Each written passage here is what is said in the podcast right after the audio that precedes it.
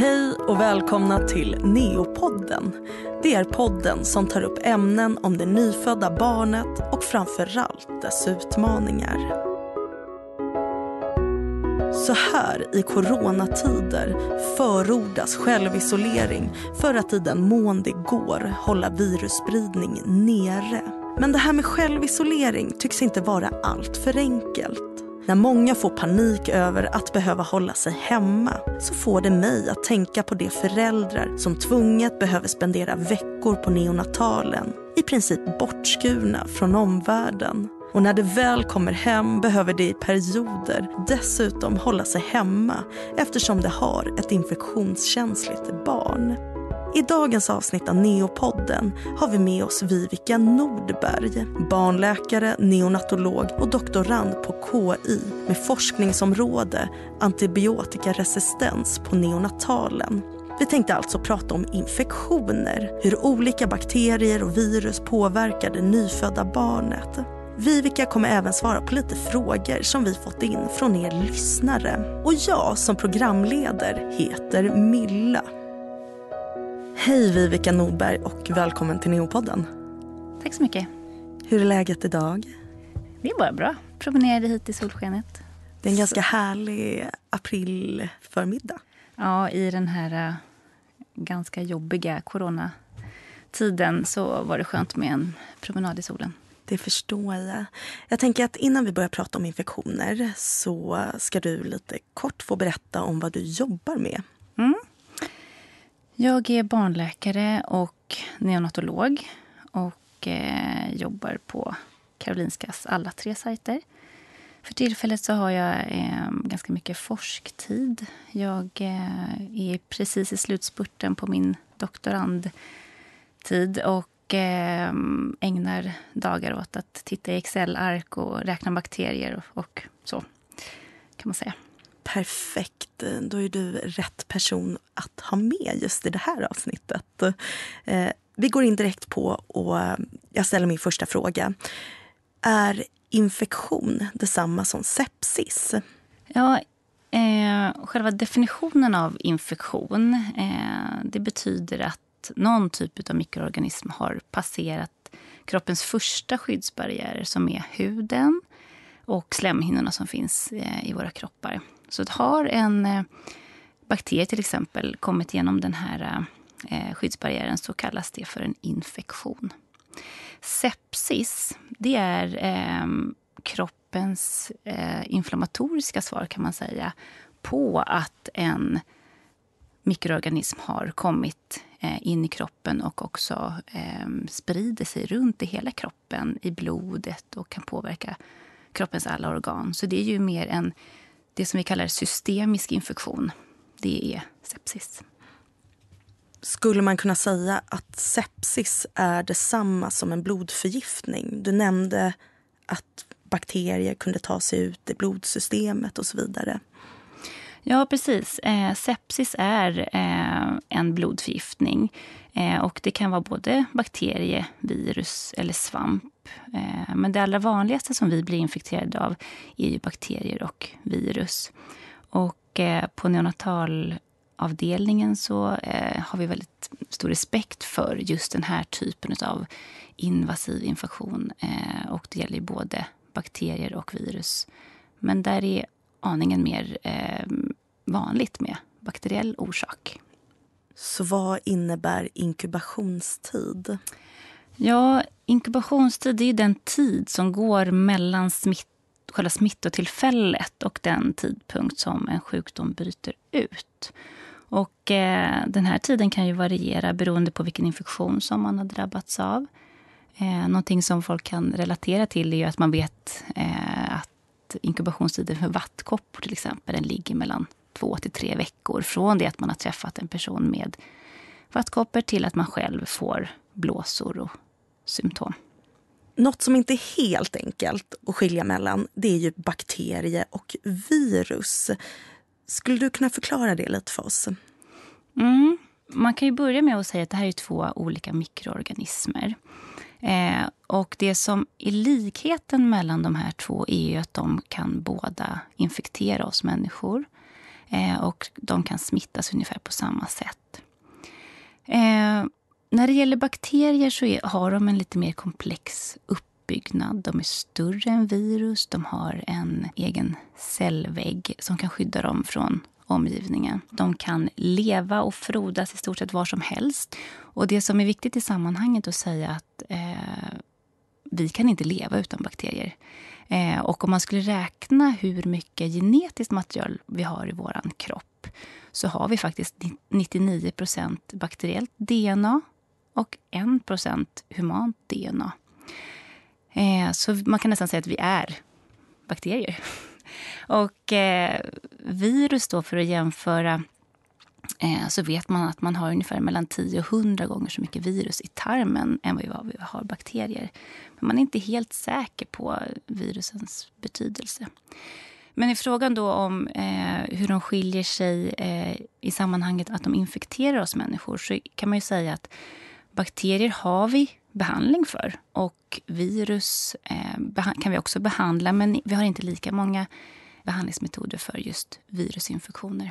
Bakterier behandlar vi med antibiotika, som eh, många vet. Och eh, en del virus har vi det som vi kallar antivirala läkemedel mot. Det fanns vissa likheter där. Att eh, man kan bli sjuk av både bakterier och virus. Men hur ser symptombilden ut? Liknar även den? Ja, eh, man kan säga att det beror på vilken bakterie man eh, drabbas av eh, och vilken typ av infektion. Är det en lokal infektion eh, eller är det en invasiv infektion som en sepsis? Då? Men till exempel så har ju vi eh, stor respekt för en del typer av bakterier på neonatalavdelningen. Och eh, även har vi en eh, väldigt stor respekt för en del virus. Så att eh, man säger att det beror lite grann på bakteriens eller virusets virulens. Det vill säga förmågan att, eh, eller aggressiviteten i att infektera och skapa en kraftig eller mindre kraftig inflammation. Okej, men om man tänker sig då att eh, ett barn får antingen ett virus eller en bakterie i halsen. Mm. Yttrar den sig på samma sätt? Eller vet man att ah, Alltså bara genom att titta på barnet att ah, det där måste vara en bakterie eller det där måste vara ett virus. Det där är ju en fråga som vi ofta som barnläkare ställer oss eh, kanske mer ofta på barnakuten än, än vad vi gör på neonatalavdelningen. Så om jag svarar eh, för de barnen som vi träffar på akuten, ja men då vet vi att det finns en del eh, bakterier som mm, vi vet gillar att eh, sitta i halsen, streptokocker till exempel. Man kan säga att i olika perioder av livet så har vi olika bakterier som tycker om att infektera oss. Eh, så det kan vi vara vägledda av, att vi vet att i en viss åldersgrupp så är det väldigt vanligt med en viss typ av bakterie och väldigt ovanligt med en annan. Så där vet vi att, att vi kan ha lite vägledning i det. Eh, sen finns det också en del virus eh, som kan likna den infektion som till exempel halsfluss som är en bakterieorsakad infektion. Vi vet att vi har virus som kan efterlikna den. Och eh, Det är då det är bra att ta ett halsprov eh, för att veta ska vi behandla det här med antibiotika eller inte. Men om vi nu har ett barn som ligger inne på neonatalen och det finns inte liksom inga såna symptom som att barnet hostar eller eh, man ser liksom prickar i halsen eller sådär. Vad kan få oss att tro att barnet är på väg in i en infektion? Um, det är viktigt att veta vad det är. Om man tänker då en, en sepsis, att en, att en blodförgiftning, så är det viktigt att veta vad är det för fysiologiska mekanismer som händer i kroppen när, när man har en infektion eller en invasiv infektion på det sättet. Och då är det ju, om man tar det från början lite kortfattat ändå, men, men ändå så att man förstår vad det är som händer i kroppen. Då är det så här att en bakterie har med sig eh, olika toxiska ämnen. Och de irriterar kroppen så att kroppen sätter igång med en inflammatorisk eh, kaskad. Och den här kaskaden den går ut på att man ska tala om för kroppen att nu är det en bakterier som har kommit in här och man vill eh, snabbt få igång vita blodkroppar och andra delar av immunförsvaret som, som eh, ska då hjälpa till att döda den här bakterien. Eh, och en del i det är att kärlen vidgar sig och de blir också eh, de släpper ut mer vätska och eh, inflammatoriska celler ut från kärlen. Det är alltså den septiska inflammationen eh, som eh, bidrar till att man får oftast ett lägre blodtryck. Och eh, det kan påverka alla olika organ då att, att, eh, att blodkropparna inte kan leverera syre på samma sätt. För det är det som man vill. Alla kroppens vävnader vill ha syre som de får genom blodkropparna. Och om det här då eh, inte fungerar riktigt lika eh, effektivt som vanligt så har kroppen vid en sån här septisk inflammation eh, egna kompensatoriska mekanismer. Alltså binjuren till exempel hjälper till att skicka ut ämnen som gör att eh, blodkärlen drar ihop sig för att hålla blodtrycket och se till att blodkropparna kan åka runt och leverera, eh, leverera syre plus att eh, kroppen behöver också hämta de ämnen från de olika cellerna som de normalt behöver bli av med. Så varför säger jag då allt det här? Jo, för du frågar vad har man för symptom vid sepsis? Om man då tänker på eh, det som jag sa, att blodkärlen drar ihop sig innan de har faktiskt varit lite vidare och släppt ut eh, lite vätska. Så man kan se en svullnad, eller hur det har läckt ut vätska från, från kärlen. Man kan se sen att barnet är blekt. Och varför då? Jo, blodkärlen har ju dragit ihop sig Eh, och när vi som sjukvårdspersonal vill testa hur cirkulationen, hur väl den fungerar, ja, då trycker vi på barnets bröstkorg så ser vi hur lång tid tar det innan bebisen blir rosig igen precis på det området. Ja, det är ju ett sätt att se om man har en bra cirkulation eller inte. Så det vill säga, hur ser färgen ut på barnet? Är barnet rosigt eller är det blekt? Där då blekheten kan eh, vara den här ihopdragna blodkärlen när man tittar på eh, orkar barnet andas eller eh, andas det på mer kraftigt? Får det indragningar, kanske såna gruntande ljud? Kräver det mer syrgas? Eh, för ett barn som ligger till exempel i CPAP eller med grimma eller för den delen i respirator så kan vi se att syrgasbehovet går upp. Och varför då? Jo, för att vi inte riktigt har den här eh, cirkulationen med en bra eh, eh, röda blodkroppar som åker runt och eh, levererar syrgas.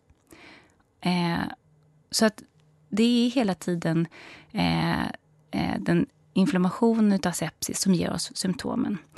Så det kan vara snabb hjärtfrekvens och det kan också vara långsam hjärtfrekvens. Det kan vara högre syrgasbehov, att barnen är mer trötta. De får inte den energi som de behöver. De gör av med mer energi för att eh, bekämpa infektionen. De tål inte maten på samma sätt. Tarmarna står mer still i vissa eh, tillfällen när man är infekterad. Eh, I det stora hela så har ju allmäntillståndet ändrats. barnen är inte riktigt lika vakna och alerta.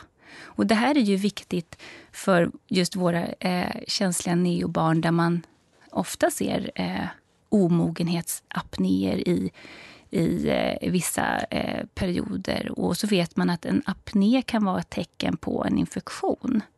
Okej. Okay. Eh, men om, om då eh, sjukvårdspersonalen och föräldrarna går fram till barnet och tittar.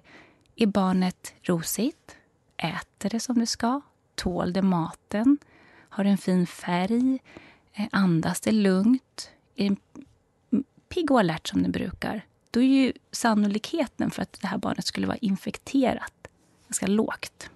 När vi eh, ställer diagnosen sepsis så gör vi det på bas av både kliniska symptom hos patienten och eh, med hjälp av blodprover där vi har en del markörer som kan tala om om det här verkar vara en infektion eller inte. Tack för en väldigt utförlig beskrivning.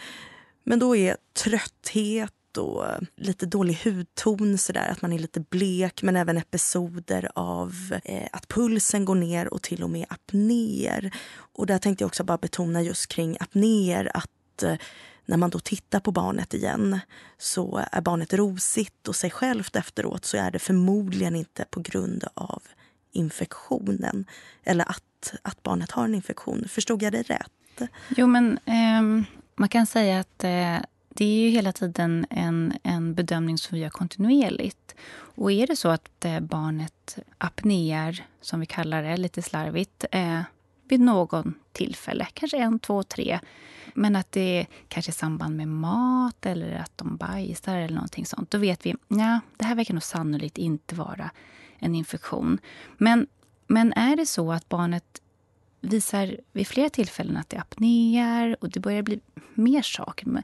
Barnet är trött och eh, kanske kräks. Och då, har man ju, då drar man sig hela tiden misstanken till att vänta nu, nu är det nog dags att eh, titta även på blodprover.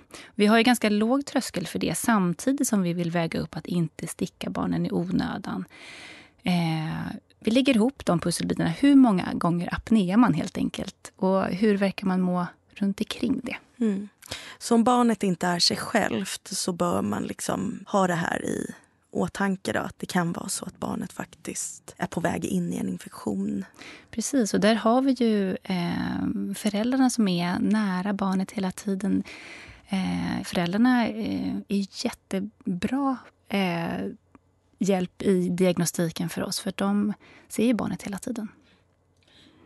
Vi har fått några frågor från lyssnare. Mm. Eh, och som kanske också har lite med symptom att göra. Så jag tänker att jag ställer de frågorna nu. Mm. Och då är det en person som undrar varför kräks ofta små barn när de är sjuka? Oj, vilken klurig fråga. Eh, det är ungefär som när min eh, son frågade eh, mamma, vad är snor? du som är läkare, så blir man så här hmm, den frågan har jag aldrig riktigt tänkt på.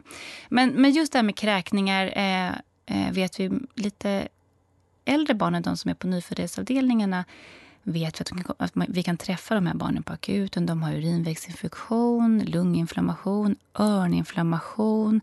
Eh, som enda symptom kan vara feber och att de kräks. Och sen så lyckas vi hitta vad är det här för infektion genom lite olika provtagningsmetoder. Och då, och då vet vi att, att kräkning hos små barn är ett tecken kan vara ett tecken på infektion och då gäller det att vi helt enkelt hittar den så att vi utesluter någonting farligt.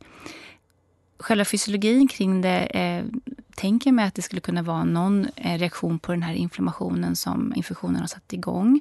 Och att det är ett ganska ospecifikt symptom.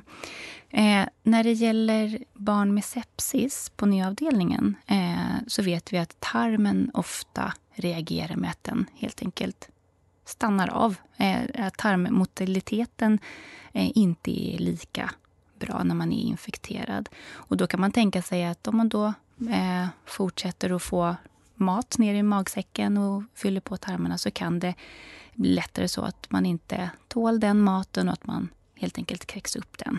Så det är lite olika om man tänker på eh, neobarn och äldre barn. Så man skulle kunna säga att vi vet inte exakt varför de kräks men börjar barn kräkas så kan det vara ett symptom på att de faktiskt börjar bli sjuka. Precis, och det där är ett ganska ödmjukt sätt att liksom hantera medicin överhuvudtaget. Att är man inte helt på det klara på varför en patient har ett visst symptom så gäller det i alla fall att man utesluter det som man vet kan vara farligt kring detta. Jag har en till fråga. Och då, den frågan lyder så här.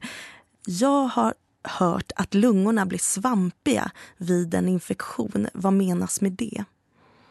Um, just svampiga är ett uttryck som jag gissar att eh, man kan ha sagt om en lunga som har samlat på sig lite mer vätska i samband med infektionen. Att det mer eh, är en blöt lunga, en inte lika luftfylld eh, lunga. Som man då kan eh, tänka på den här förklaringen som jag gav tidigare. Att om man har en infektion att man släpper ut vätska från blodkärlen. Eh, och eh, jag tror inte att man har menat att man har svamp i lungan. Det finns svampinfektioner som man kan ha i lungan. De är väldigt ovanliga eh, och ofta så är det eh, relaterat till eh, ett barn som har legat länge i intensivvård och haft många invasiva åtgärder, det vill säga mycket katetrar och, eh, och även eh, kanske läkemedelsbehandling som gör det enklare för, för svamp att eh, börja växa. Ja, det känns ju mer sannolikt att eh, personen menar just som du säger att lungan är lite blöt, lite tät. Exakt. Eh, och det är ofta det vi ser hos våra eh, barn på intensiven. Och det här med svamp då. Jag har bara stött på några få enstaka barn som har liksom svamp mer systemiskt i kroppen. Mm. Sådär. Jag vet inte, upplever du? Och Det kan man verkligen vara um, glad för att det är så. För att systemisk eh, svampinfektion är väldigt eh, tråkig att ha att göra med. De, den är svårbehandlad. Det finns också svamp som kan vara resistent mot eh, våra behandlingsalternativ. Och jag har ju roat mig att gå igenom väldigt mycket blododlingar här eh, på barn som har haft eh, invasiv infektion i Stockholm under tio års tid. Och Vad där, menar du med invasiv? Invasiv, då menar jag sepsis. Att man har haft en bakterie eh, eller eh, då, i det här fallet en svamp i, i blodet och tittat på blododlingar. Och där är det en handfull barn som har haft invasiv, alltså svamp i blodet. En orsak kan till exempel vara om, om man fick en infektion som man fick med från mamma helt enkelt. Att, att mamma hade en kraftig svampinfektion i underlivet och som har gått upp i eh, livmodern när eh, barnet var där och sen så föddes med eh, en helt enkelt medfödd svampinfektion. Det är jätteovanligt. Mm. Men varför blir lungan blöt så att säga? Varför är den inte lika mycket fylld med luft? Eh, nej men det är just eh, att vid en infektion att, att kärlen kan läcka mer vätska från blodbanan. Då, och då ser man att eh, den hamnar i, i den vävnaden som är mellan blodbanan och själva lungblåsan. För det mm. finns ju ett litet mellanrum där. Och det kan bli mer eh, vätskefyllt vid infektioner. Så att då behandlar vi ju det med kanske ett högre tryck i CPAPen eller ett högre tryck i respiratorn så att man lite grann pressar pressa på med luft eh, för att eh, eh, hålla emot den här vätskan, kan man säga. Okej, så att när man pressar på med luft så pressar man undan vätskan. Man håller lungorna lite mer öppna. Precis, och det är ju ett, ett sätt att göra det. Och blir det alldeles för mycket vätska, att lungorna blir för blöta, då kan vi också hjälpa till med vätskedrivande läkemedel. Helst vill vi inte eh, behandla eh, i så storskaligt med vätskedrivande. Men ibland gör vi det också såklart. Mm. Nästa fråga. Varför hamnar inte virus i blodet eller bröstmjölken, undrar en mamma. Eh, jo, men det handlar om vad de olika virusen har för förmågor. Eh, en del eh, kan absolut ta sig över till bröstmjölk. Till exempel så finns det ett virus som heter CMV, cytomegalovirus. Det ser vi också eh, att det går över till eh, bröstmjölken. Medan mm, det som är aktuellt för tillfället eh, är ju frågor kring hur det här coronaviruset går över till bröstmjölken. Eh, och där har man inte sett eh, det ännu när man har gjort eh, de få studier som man ändå har kunnat åstadkomma kring det här ämnet. Eh, så det är olika beroende på vilket virus det är helt enkelt. Mm. Så svar till henne är att det finns vissa virus som går över och andra inte. Och nu vet vi ju inte exakt vilket virus hon menar då, men mm. eh, och då har jag en sista fråga. Har för tidigt födda feber? Eh, nej, eh, snarare tvärtom. Ehm, det här eh, temperaturinstabiliteten som vi brukar prata om kring, kring nyfödda och framförallt prematurer. Dels så har ju de en förmåga att de har svårt att hålla tempen även när de är friska. Det är därför de får ligga i värmesäng eller i kuvös till exempel.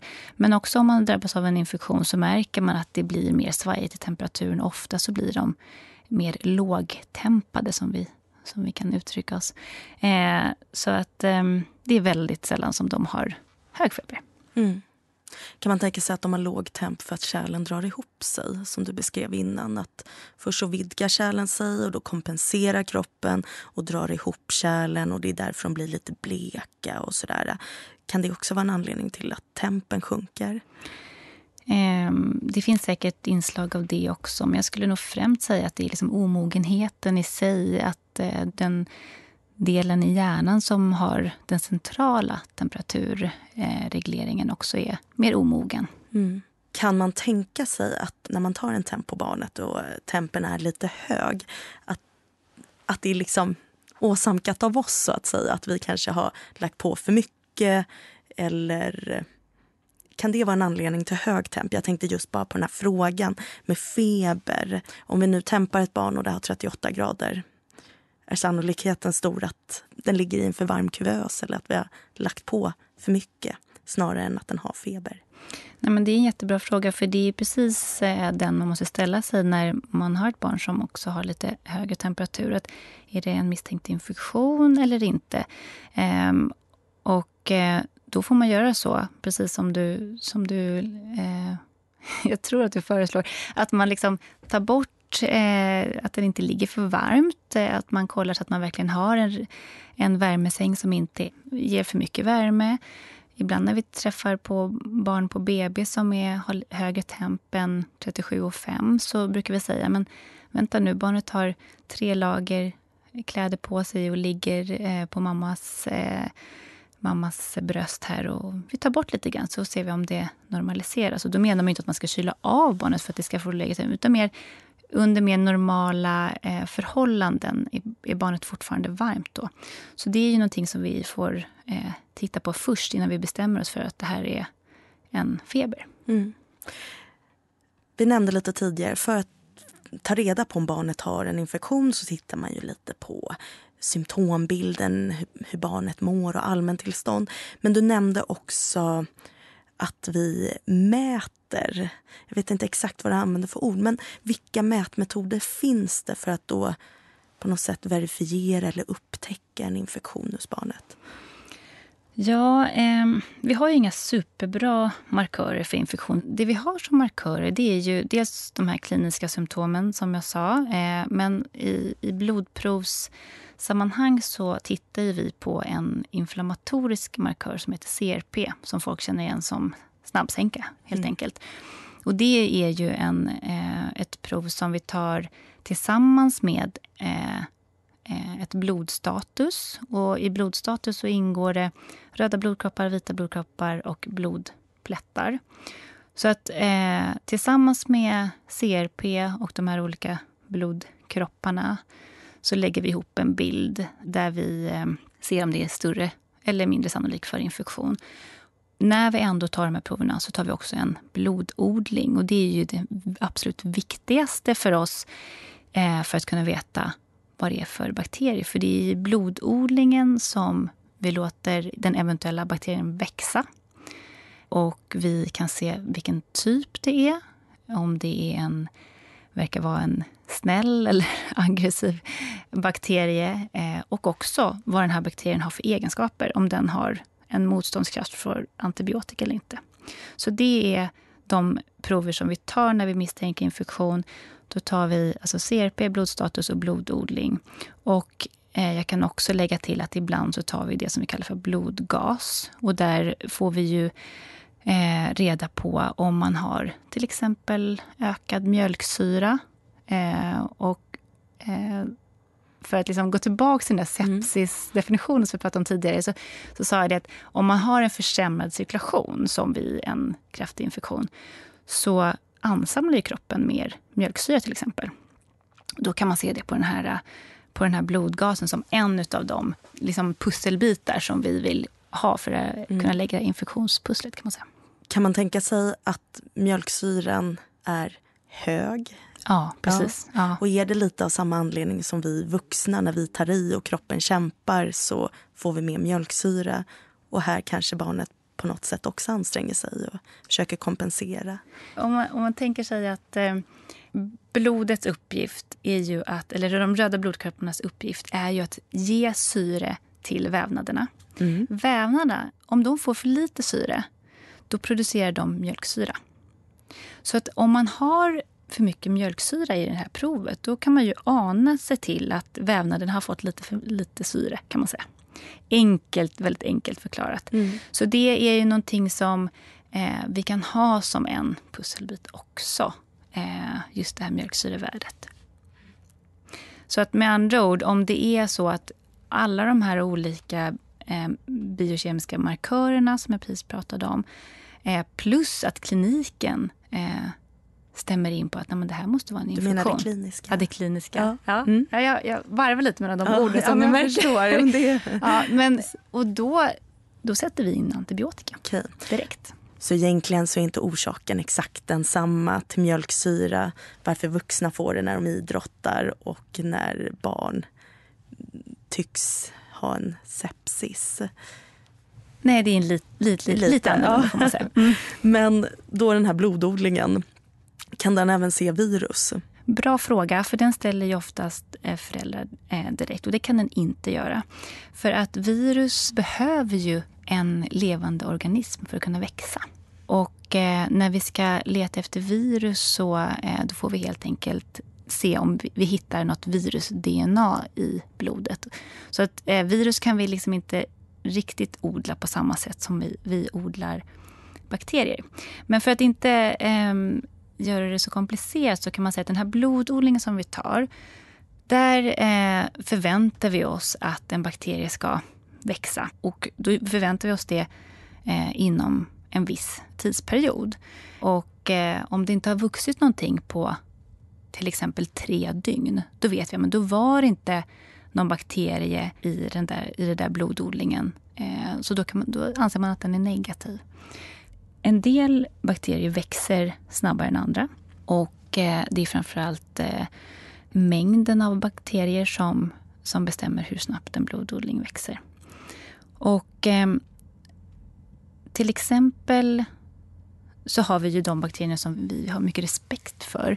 Eh, en del tarmbakterier, E. coli, Klebsiella och eh, en del andra hudbakterier, till exempel Staph aureus eh, och den här eh, bakterien som många känner igen, eh, GBS. De vet vi att eh, hamnar tillräckligt stor mängd bakterier i blodet eh, och i den här blododlingen, då ska de växa fram på åtminstone 18 timmar. Men kan man tänka sig då att eh, om det tar lång tid innan vi får provsvar Mm. är bakterien då inte lika aggressiv? Du säger att det ska helst ha vuxit inom 18 timmar men om vi behöver vänta eh, över ett dygn, två dygn innan provsvar kommer och det kanske, en, ja, men det kanske faktiskt visar på något. Tyder det på att ah, den här växer inte så fort, då är den inte så aggressiv?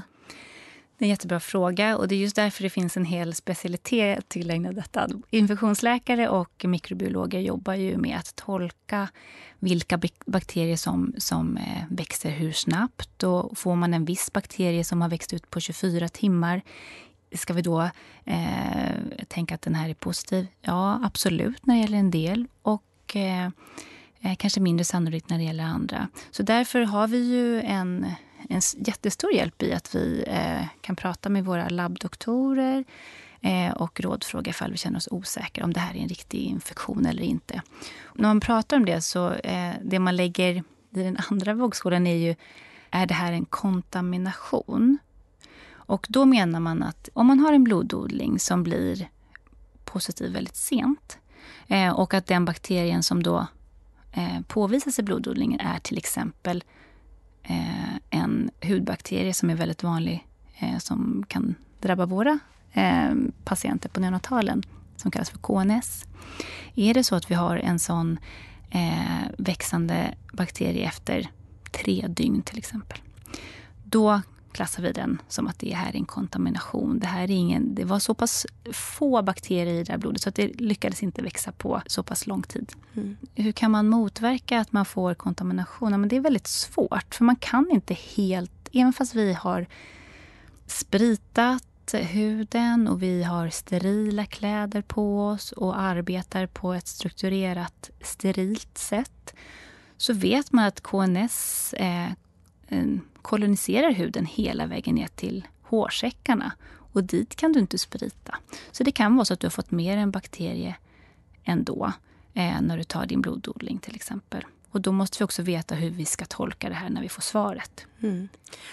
Så kontaminering innebär att man förmodligen har fått en annan bakterie på köpet. Alltså att antingen att det är barnets egna hudbakterier eller att vi kanske som personal råkar peta på provet? Kan det vara så?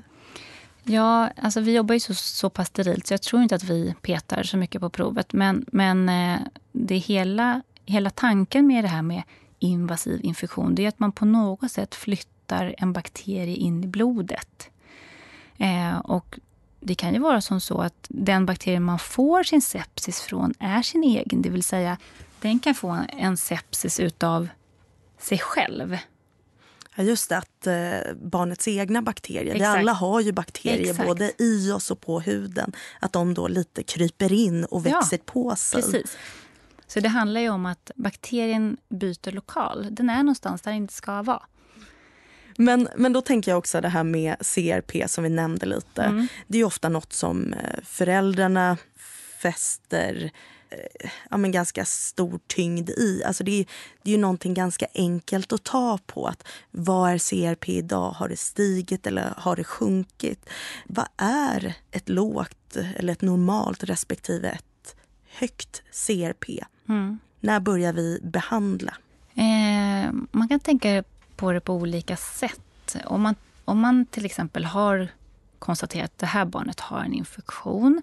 Vi har konstaterat att de här olika kliniska symptomen och biokemiska svaren med CRP och blodstatus och blododling till exempel säger att det här är en bakterieinfektion. Då kan vi jobba med CRP på ett visst sätt. Till exempel, man ser att eh, det sjunker i samband med behandling. Eh, då använder vi den markören för att se lite grann, hur, hur, hur går det? Verkar det som att behandlingen funkar? Eh, verkar det inte så, då måste vi tänka på att då kanske vi behöver byta antibiotika. Eh, men om man använder CRP som, eh, där man frågar, är det här en infektion? Då ska man ju veta att den sätter igång en inflammation.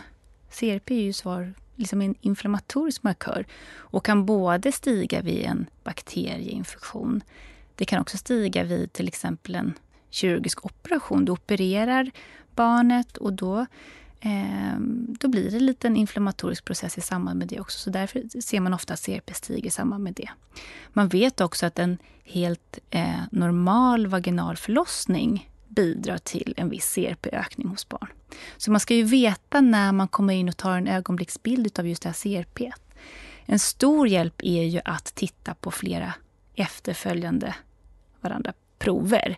Så att man ser så här, men vänta, det verkar ligga ganska stabilt kring, kring ett visst värde eller att det är någonting som verkligen stiger raskt. Mm. Och eh, någonting som kan vara kanske lätt att ta till sig det är att eh, virusinfektioner, de stimulerar inte CRP-ökning eh, på samma sätt som bakteriella infektioner. Och som med alla regler så finns det såklart undantag. Vi har en del virus som kan ge jättehöga CRP.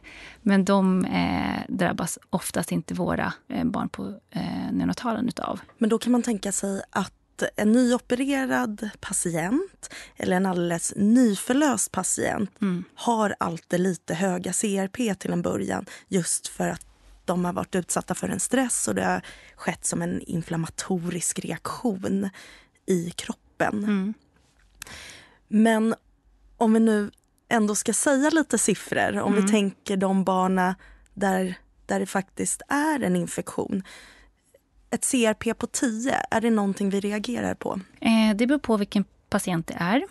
Är det en eh, nyförlöst eh, patient eh, utan några som helst riskfaktorer för infektion hos mamma eh, och så, där barnet inte själv har några som helst symptom, det vill säga ingen eh, störning på andningen eller äter på bra och verkar vara helt välmående.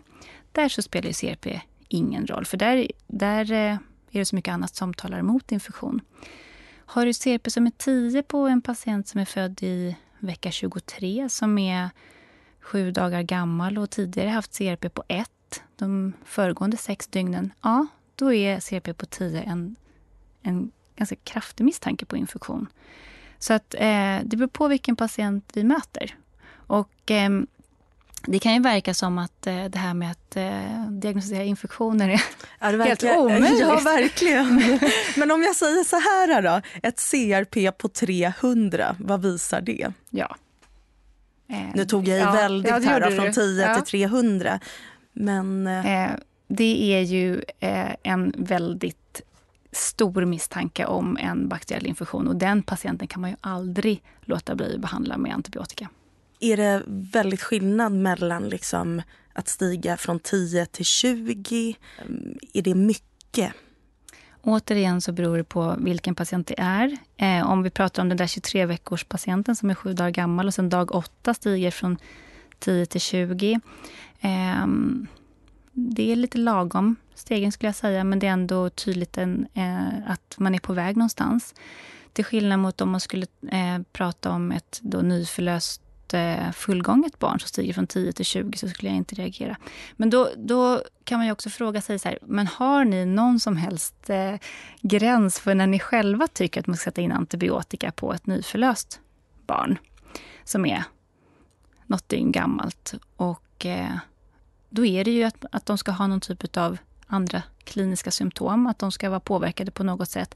Men sen så eh, tror jag att eh, om du skulle ställa frågan till, till eh, åtminstone tio olika doktorer så skulle du få tio olika svar, men de skulle vara ganska, ganska lika ja. ändå. Jag tänker att de flesta vill i alla fall följa upp med ytterligare eller Exakt prover så. dagen därpå eller om några timmar. Sådär. Precis. Um. Så vi har lite olika taktiker. Mm. Men jag tror att vi är hyfsat samspelta. Um, vi har ju en stor grupp med barn som får andningsstörningar, som, som vi kallar det, vi, precis efter de har fötts under de första timmarna. Eh, och Det kan ju ha olika anledningar. att Man jag håller på att göra sin omställning från att ha andats vatten till att nu andas luft och med allt vad det innebär så kan man ju bli snabbandad. Men det kan också vara ett tecken på en allvarlig infektion av en GBS till exempel. Och då måste vi ju hantera den här patienten som om eh, åtminstone värdera den. Så här, vart är du på väg? Mm. Vad hade du tänkt och hur sjuk hade du tänkt att bli? Ja, eh, så då börjar man ju med eh, att bedöma det kliniska och, och ta de här proverna. Mm. Och eh, ibland så är det till och med så att vi sätter in antibiotika för att sen, eh, om patienten förbättras, sätta ut det. Mm. Men det är ju någonting som vi hela tiden strävar efter att bli bättre på just för att eh, minska onödig antibiotikaanvändning. Mm som jag tror lyssnarna har förstått, det här är ju supersvårt och som du sa så måste man alltid se vad man har för barn framför sig. Mm. Är barnet alldeles nykläckt? I vilken mm. vecka? Exakt. Hur mådde mamma under förlossningen? Hade hon en infektion? Mm. Eller är barnet nyopererat eller tre veckor gammalt mm. och så vidare. Och så då. Men vi har, vi har ändå förstått att det här med virus och bakterier, det är inte helt lätt. Vi verkar ha mycket mätmetoder för bakterier, inte lika lätt för virus. Eh, är det ena farligare än det andra? Kan man säga att en bakterieinfektion är mer skadlig än en virusinfektion eller tvärtom? Jag skulle först bara vilja ehm, eh, förtydliga att vi har ju eh, ändå liksom bra mätmetoder för bakterier på ett vis. Och vi har bra mätmetoder för virus också, bara det att de skiljer sig lite grann. Man tittar på olika saker.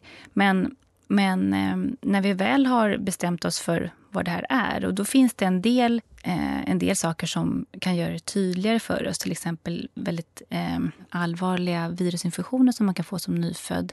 Där vet vi att om man ser den här bilden Eh, med de kliniska symptomen som en sepsis men att CRP är lågt och att till exempel andra organ som vi vet blir mer påverkade på, på systemiska virusinfektioner. Eh, till exempel att levervärden stiger och eh, hjärtmuskelenzymer stiger. Så vi, vi, har lite olika mönster där vi kan se att ja, det här är ett virus. Och Sen så kan vi också ta olika prover på olika ställen. Det är blododling och man tar prover från ryggmärgsvätska. Man kan ta prover från avföring eh, och även odlingar på i, i svalg och annat. Kanske inte lika vanligt eh, hos nyfödda, men, men vi har också eh, sätt att hitta virus genom de här olika provtagningarna. Okej, vad skönt att höra. Det kändes nästan som att det här med virus, det, det verkar vara det kruxiga. Du frågade om det fanns eh, eh, några bakterier eller något virus som man, är, som man är mer rädd för eller om det är något som är farligare ja, än det andra. Ja, men precis. Och det handlar om vilken inflammation de här respektive mikroorganismerna skapar i kroppen. Och då vet vi till exempel att det finns en del bakterier som kan dra igång en väldig inflammation och verkligen göra patienten supersjuk. Till exempel i nyföddhetsperioden eh, så är det ju GBS kan ställa till det ordentligt och även en bakterie som heter Staph aureus som är de här gula stafylokockerna. Och får man dem i blodet och de får börja växa till sig där och skapa den här kraftiga inflammatoriska reaktionen som, som sepsisen är, då behöver vi snabbt eh, behandla med antibiotika, det vill säga döda bakterier. Men vi behöver också stötta Eh, alla de här organen som påverkas. Det vill säga vi behöver stötta blodtrycket och ge blodtryckshöjande läkemedel. Vi behöver ge vätska så att inte eh, blodkärlen blir för och cirkulationen blir för liksom tom på vätska. Vi behöver ofta lägga barnet i respirator för att de inte ska lägga så mycket energi på att andas, för det orkar de inte. Då får vi ta dem igenom den här sepsisen med stöd från respiratorn. Mm. Och de eh, infektionerna har vi väldigt stor respekt för. Okej, men då måste jag bara fråga. Eh, då är det inget som är värre än det andra så att säga. Det, det finns vissa virus och det finns vissa bakterier som vi har väldigt stor respekt för och där liksom inflammationen i kroppen blir sån jäkla reaktion att man också då behöver stötta andra organ, alltså deras, organens funktion. Så. Exakt så. Och det är lite de vi är rädda för. Ja, och eh, jag måste verkligen lägga till, eftersom det är det som jag har nördat ner mig i. Det är ju en viss typ av tarmbakterier som eh, är väldigt farliga att få i blodet. Och det gäller ju även vuxna. Men eh, det är tarmbakterier eh, som eh, heter E. coli till exempel. De finns i tarmen normalt sett. Och sen så är det en lite mer ovanlig eh, tarmbakterie som heter Klebsiella. Får vi den i blodet mm. så vet vi att det här måste verkligen behandlas snabbt. För det här är ingenting som kroppen på något sätt läker ut själv. Eh, och de här tarmbakterierna har också eh, har en egenskap att bli motståndskraftiga mot eh, antibiotika. Ja, och där, där tänkte jag bara flika in. Vi kommer prata lite om resistentutveckling. Mm. Jag tänker att du är på väg dit. Men jag vill bara veta innan. Om bakterier ligger i tarmen, mm. Hur kommer de ut till blodet? ja, precis. Jag skulle vilja ställa frågan till dem själv. ja, precis. Nej, men eh, det finns olika sätt. Eh, om man har en eh, urinvägsinfektion Eh, om man tänker på lite, lite äldre barn eh, så har man en, man är koloniserad i området kring urinvägsöppningen eh, med de här tarmbakterierna. Det är vi alla. Och så, så knatar de upp urinblåsan och gör en urinvägsinfektion. Och sen så kan de gå iväg, vidare iväg till blodet från urinblåsan. Precis på samma sätt så kan tarmbakterier från vår tarm eh, komma till blodet. Eh, kroppen har ju planerat det på det sättet att man har olika bakterier på olika ställen. Och som jag sa inledningsvis är att bakterier är ju livsviktigt för oss. Vi behöver ha bakterier på de här olika lokalerna. Eh, men är det så att de får för sig att byta plats, det vill säga att en tarmbakterie hamnar i blodet eller en en eh, luftvägsbakterie hamnar eh, i blodet så får vi problem. Eh, och då skapar kroppen den här inflammationen som vi kallar för, för sepsis. På neonatalavdelningen vi har ju mycket intensivvård och, och det innebär att vi stöttar eh, med en hel del plast. Vi stöttar patienten genom att man har sond i näsan, eh, man har en eh, tub som går ner i luftvägarna som också sitter eh, i näsan och ner, in, ner i, i luftröret. Eh, vi har eh, plastslangar som går in i navelsträngen där vi ger nutrition, de här eh, kateterna NAK och navelvenskateter. Vi tar ofta prover eh, och sticker eh, genom den här hudbarriären och sätter in en liten slang. Så vi har mycket plast och vi vet att bakterier gillar plast. Det finns en del bakterier som gillar dem mer och får för sig att växa och bilda någonting som, vi, som kallas för biofilm. Och då när den här bakterien liksom växer på katetern så kommer det också in i kroppen och in i blodet. Och eh, då kan vi få kateterrelaterade sepsis och då är det oftast eh, hudbakterier. Men när man pratar om hudbakterier hos en neonatalgrupp så vet vi att eh, de är faktiskt koloniserade både med hudbakterier och med sådana bakterier som normalt sett ska bo i tarmen. Okej, och är det för att de är, eller många av barnen är för tidigt födda som de även kan ha andra bakterier på huden? Eller är det för att de är liksom inneliggande på sjukhus? Ser man det här hos fullgångna barn hemma? Barn som är födda med kejsarsnitt vet man eh, i högre grad är eh, koloniserade av eh, personalens handflora. Man vet att, också att de, eh, deras egen tarm eh, är koloniserad av större del av hudflora än med tarmflora. Jämför det med, med barn som är födda vaginalt. Där ser man att eh, deras tarm är koloniserad av mer till större del tarmflora från mamma. Eh, och när man pratar lite grann om, om den normala floran på huden på personer som är, intensivvårds, eh, som är intensivvårdade så, så ser man att det är oftare en, en blandad flora av både eh, sådana bakterier som är eh, vanligtvis hudflora mm. och sådana som eh, finns i tarmen. Så att, vi, så att eh, i neonatala sammanhang så så eh, ja. de går liksom inte enligt skolboken Nej, jag på förstår. samma sätt.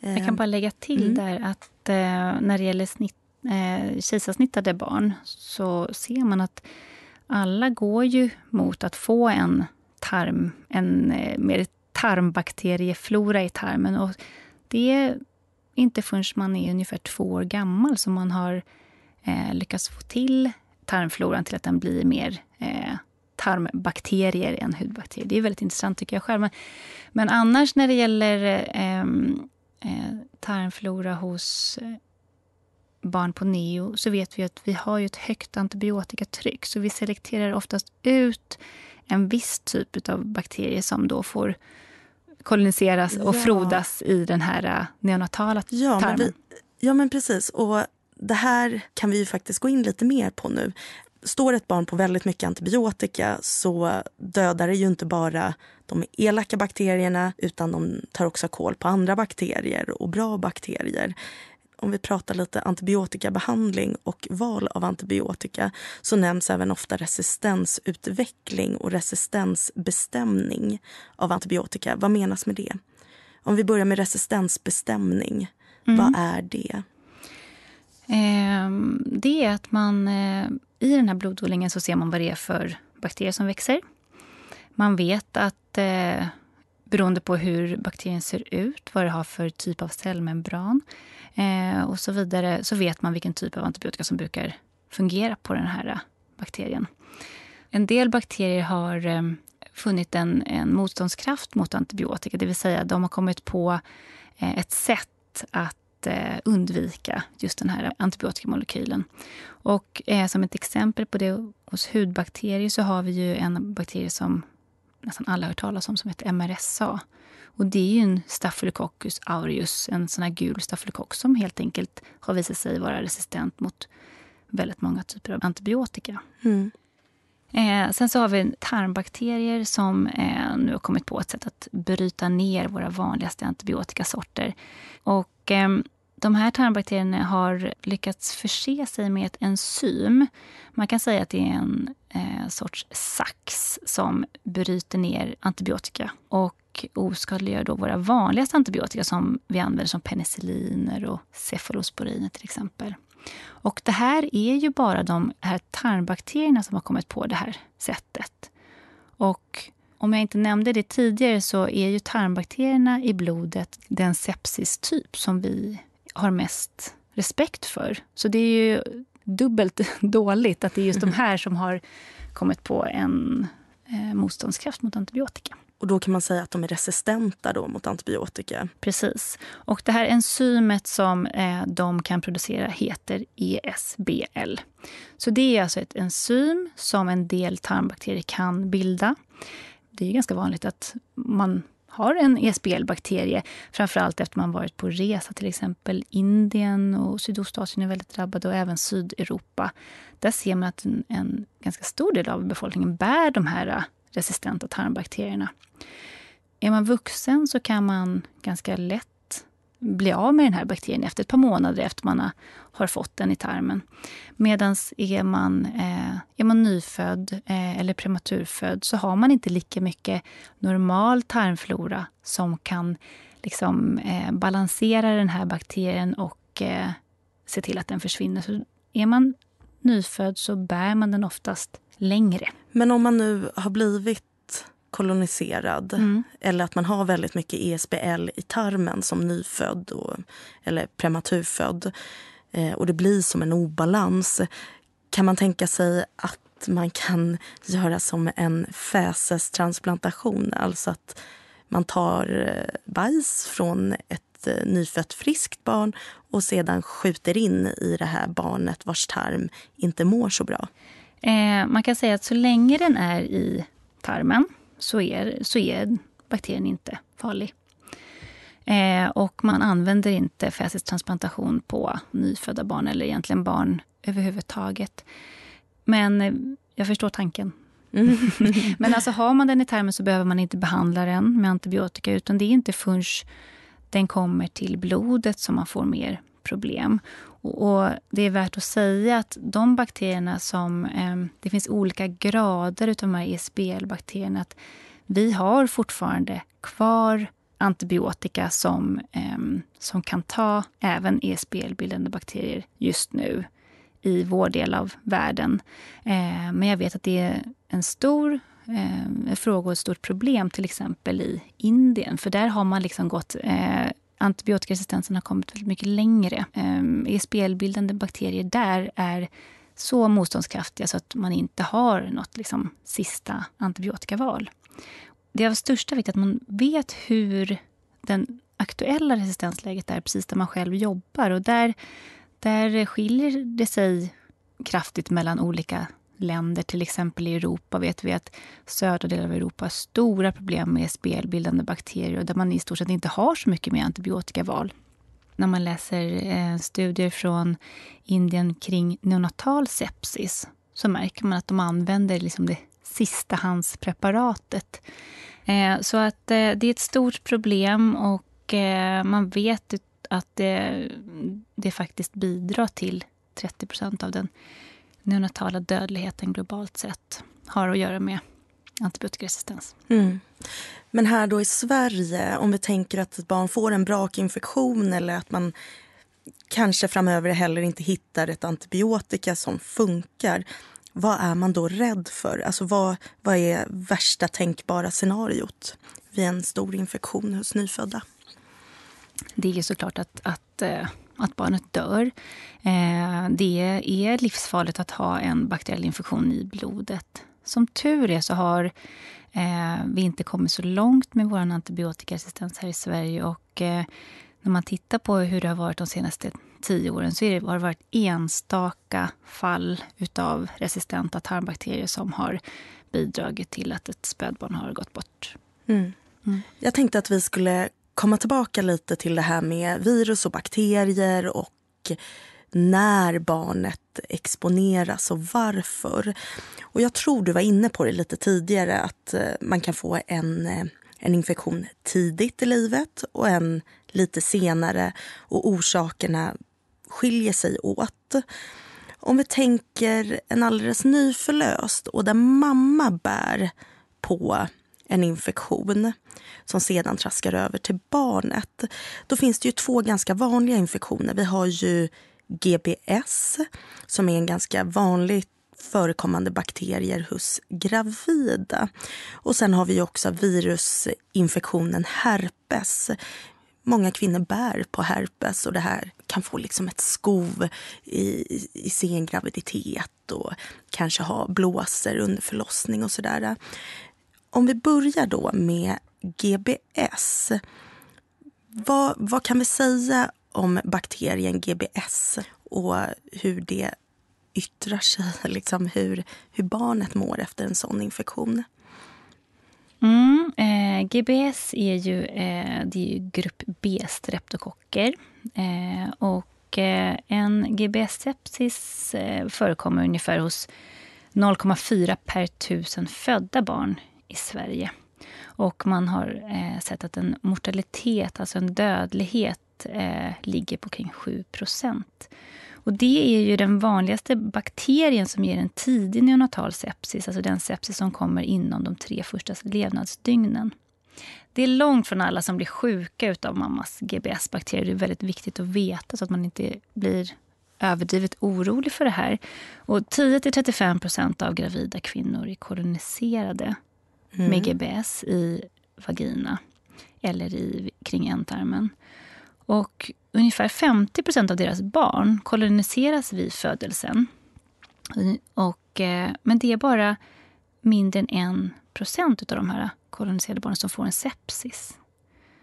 Så det är 0,1 procent av den totala populationen. Och nu vart det väldigt mycket procent. Och så. Men, Nej, men det, det, det, som är viktigt mm. att veta är att det är relativt ovanligt. Men om man tittar på den hela gruppen så så är den här bakterien den som ställer till med mest blodförgiftningar i nyföddhetsperioden. Och eh, eh, i och med att man screenar för eh, urinvägsinfektion så kan man veta om mammorna har den här eh, bakterien eller inte. Och man kan också sätta in de åtgärder som krävs. Eh, att ge mamma antibiotika innan eh, förlossning är utav stor vikt barnen som, som då föds till en mamma som har burit på GBS, de kan ju ligga på BB och vara helt välmående. Men där har vi extra rutiner för att verkligen försäkra oss om att det här barnet inte ska bli sjukt. Det vill säga, man får inte gå hem inom de första sex timmarna.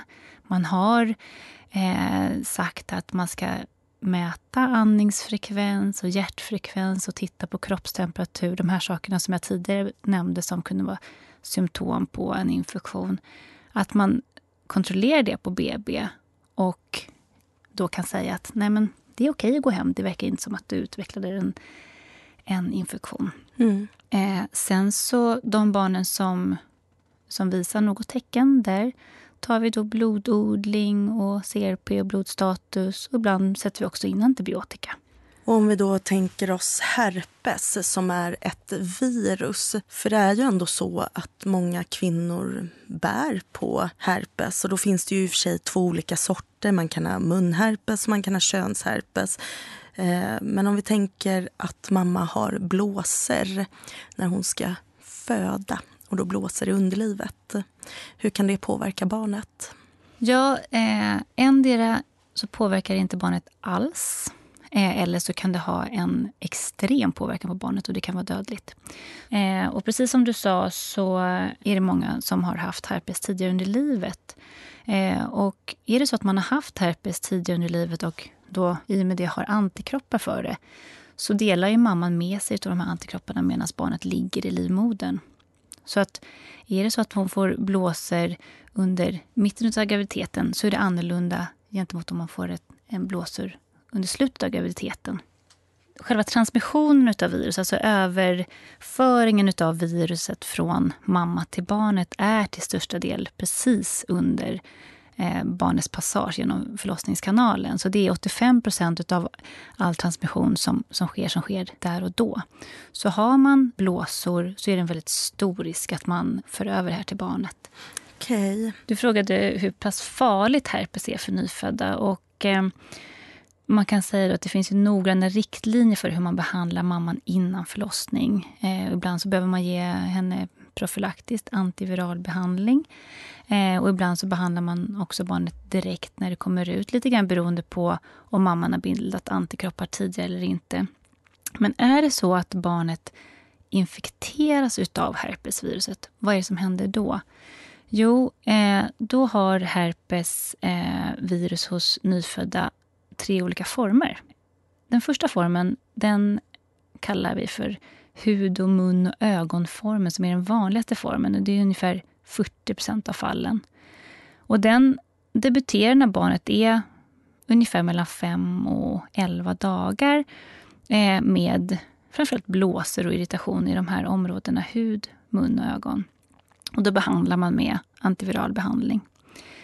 Sen så finns det en spridd form till kroppens alla organ som då blir som, nu har vi lärt oss att sepsis det är när, när virus sprids i hela kroppen. Och då blir det också då en inflammation som påverkar lever, mjälte, lunga, binjurar. Och eh, då påverkar barnet väldigt kraftigt. Och det här är en farlig form. Och behandlar man inte den så avlider 30 procent av barnen. Okej, så att eh, en herpesinfektion hos nyfödda, det är kritiskt. Det, det måste behandlas.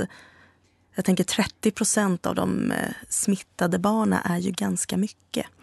Eh, jag kan säga att det är 30 procent av de som får den här spridda formen. Okay. Ja, så det är lite annorlunda. Mm. Eh, och eh, jag ska komma till den tredje formen. Mm. Den har lite senare debut. Eh, det är en form som drabbar hjärnan, att den infekterar hjärnan. Och Den brukar debutera mellan två och tre veckor. Och Då debuterar den med, med symptom som då kommer från, från centrala nervsystemet. Och Det kan vara irritabilitet, kramper. och eh, Det är viktigt när man tittar på de olika formerna så det vi ofta tänker på kring herpes, utan att veta så mycket om det, om man inte har läst på det, så tänker man att det är väl någonting med blåsor, eller hur? Och om man då tittar på den här spridda formen till exempel, då, som, som debuterar dag 5 till 11, de har bara 20. Där är det 20 procent som har blåsor vid debut. Okay. Så man kan liksom inte gå på mm. blåsorna. Nej. Utan det är, man måste känna till kliniken och inte bara tänka blåsor. Eh, och också bakgrunden det här, har mamma haft infektionen? Har hon en immunitet sen tidigare? Eh, är det här en sekundär infektion, det vill säga en, en ny infektion men där den inte blir lika allvarlig för att mamman har eh, visst försvar redan?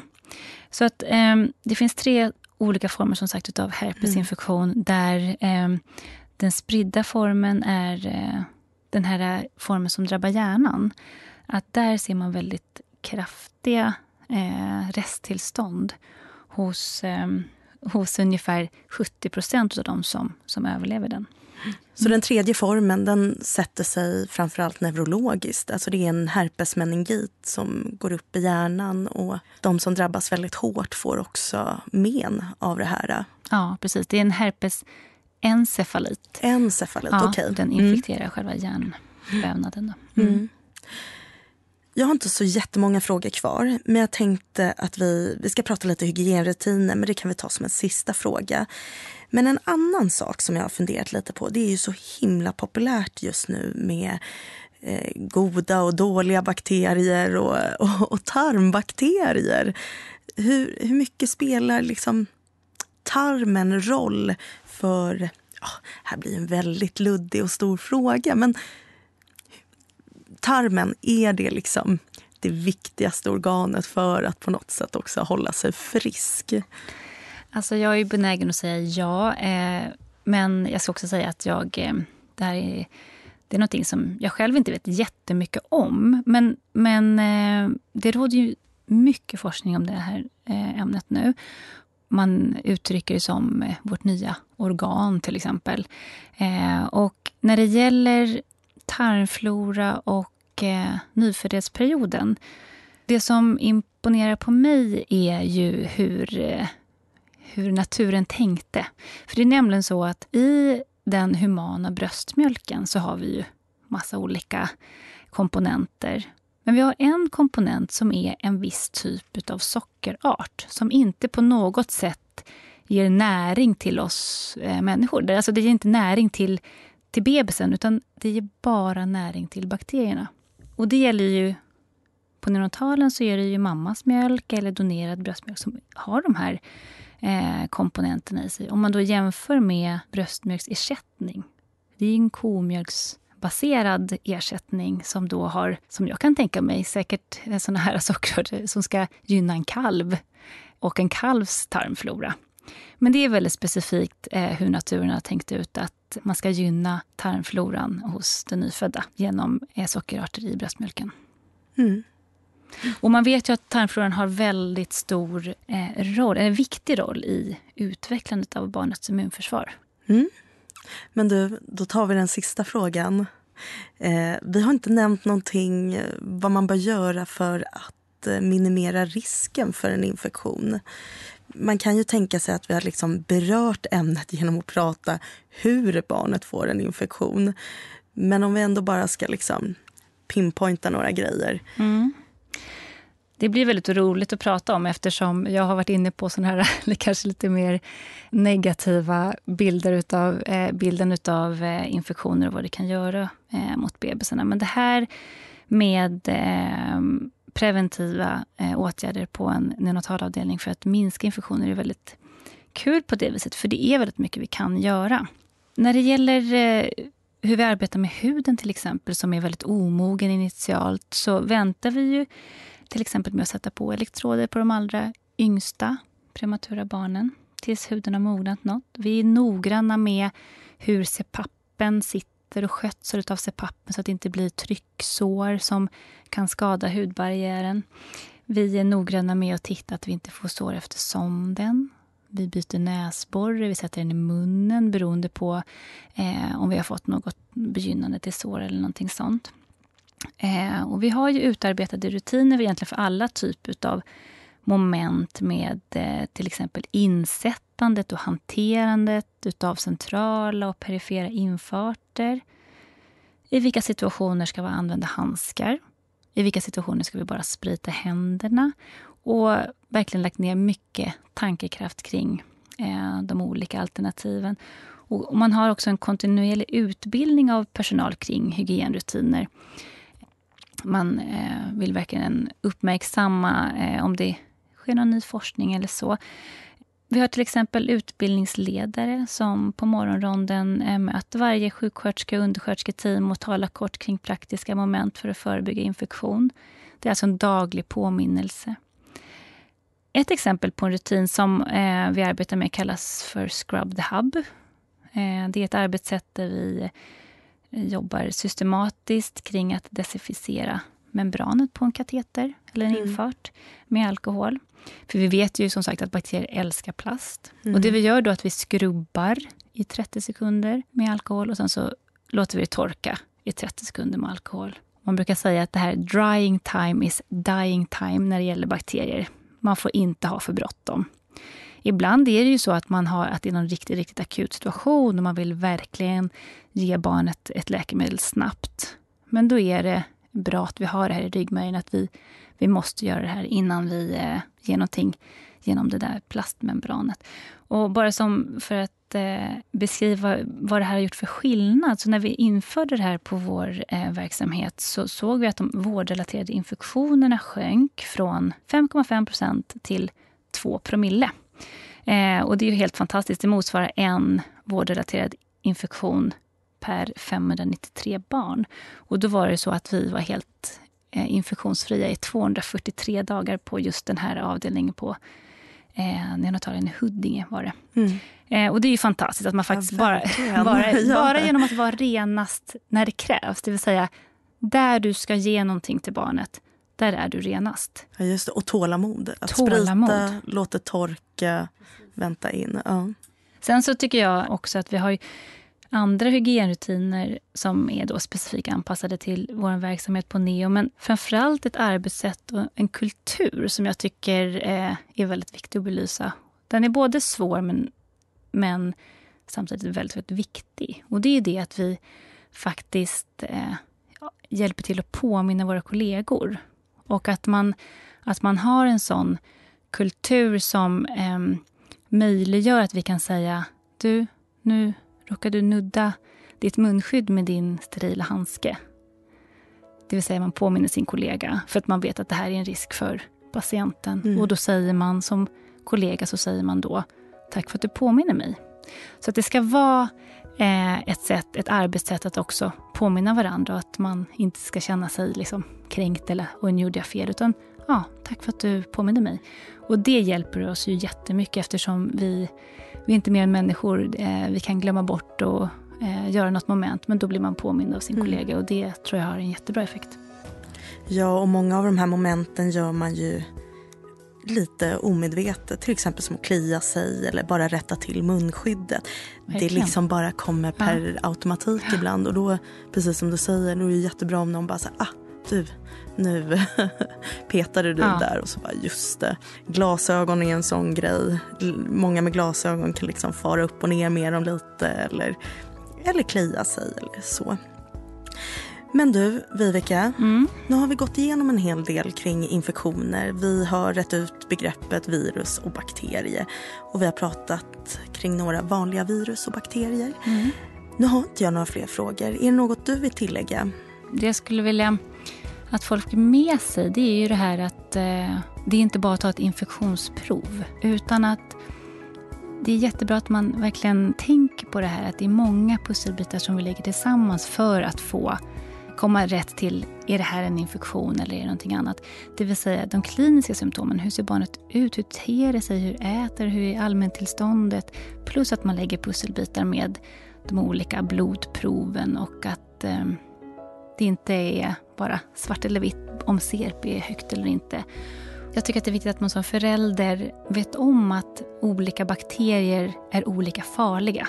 Så att om man får informationen att, man har, eh, att bebisen har fått en blodförgiftning så är det viktigt att, att ställa sig frågan och man, att man frågar eh, läkaren och sjukvården, är det här en farlig bakterie? Vad tror ni? Hur mycket stöd behöver min bebis få? Eh, är det någonting som ni tror att man kan ta sig igenom utan att det behöver vara så att barnet blir allvarligt, allvarligt sjukt? Bra. Men du, Viveka, det här var allt för idag. Tack så jättemycket som gästade.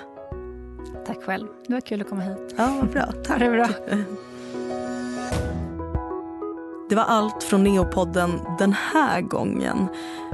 Tack ni som lyssnat och tack barnläkare och neonatolog Vivica Norberg som redde ut några av de frågetecken som fanns kring bakterie och virusinfektion.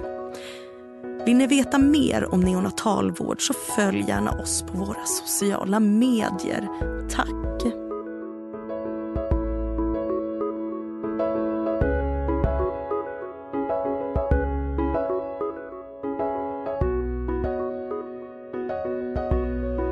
Du har lyssnat på Neopodden, en podcast som produceras av Karolinska Universitetssjukhuset. Följ gärna vårt Instagramkonto neokarolinska. Lär dig mer om neonatalvård på karolinska.se eller ladda ner vår mobilapp från App Store eller Google Play.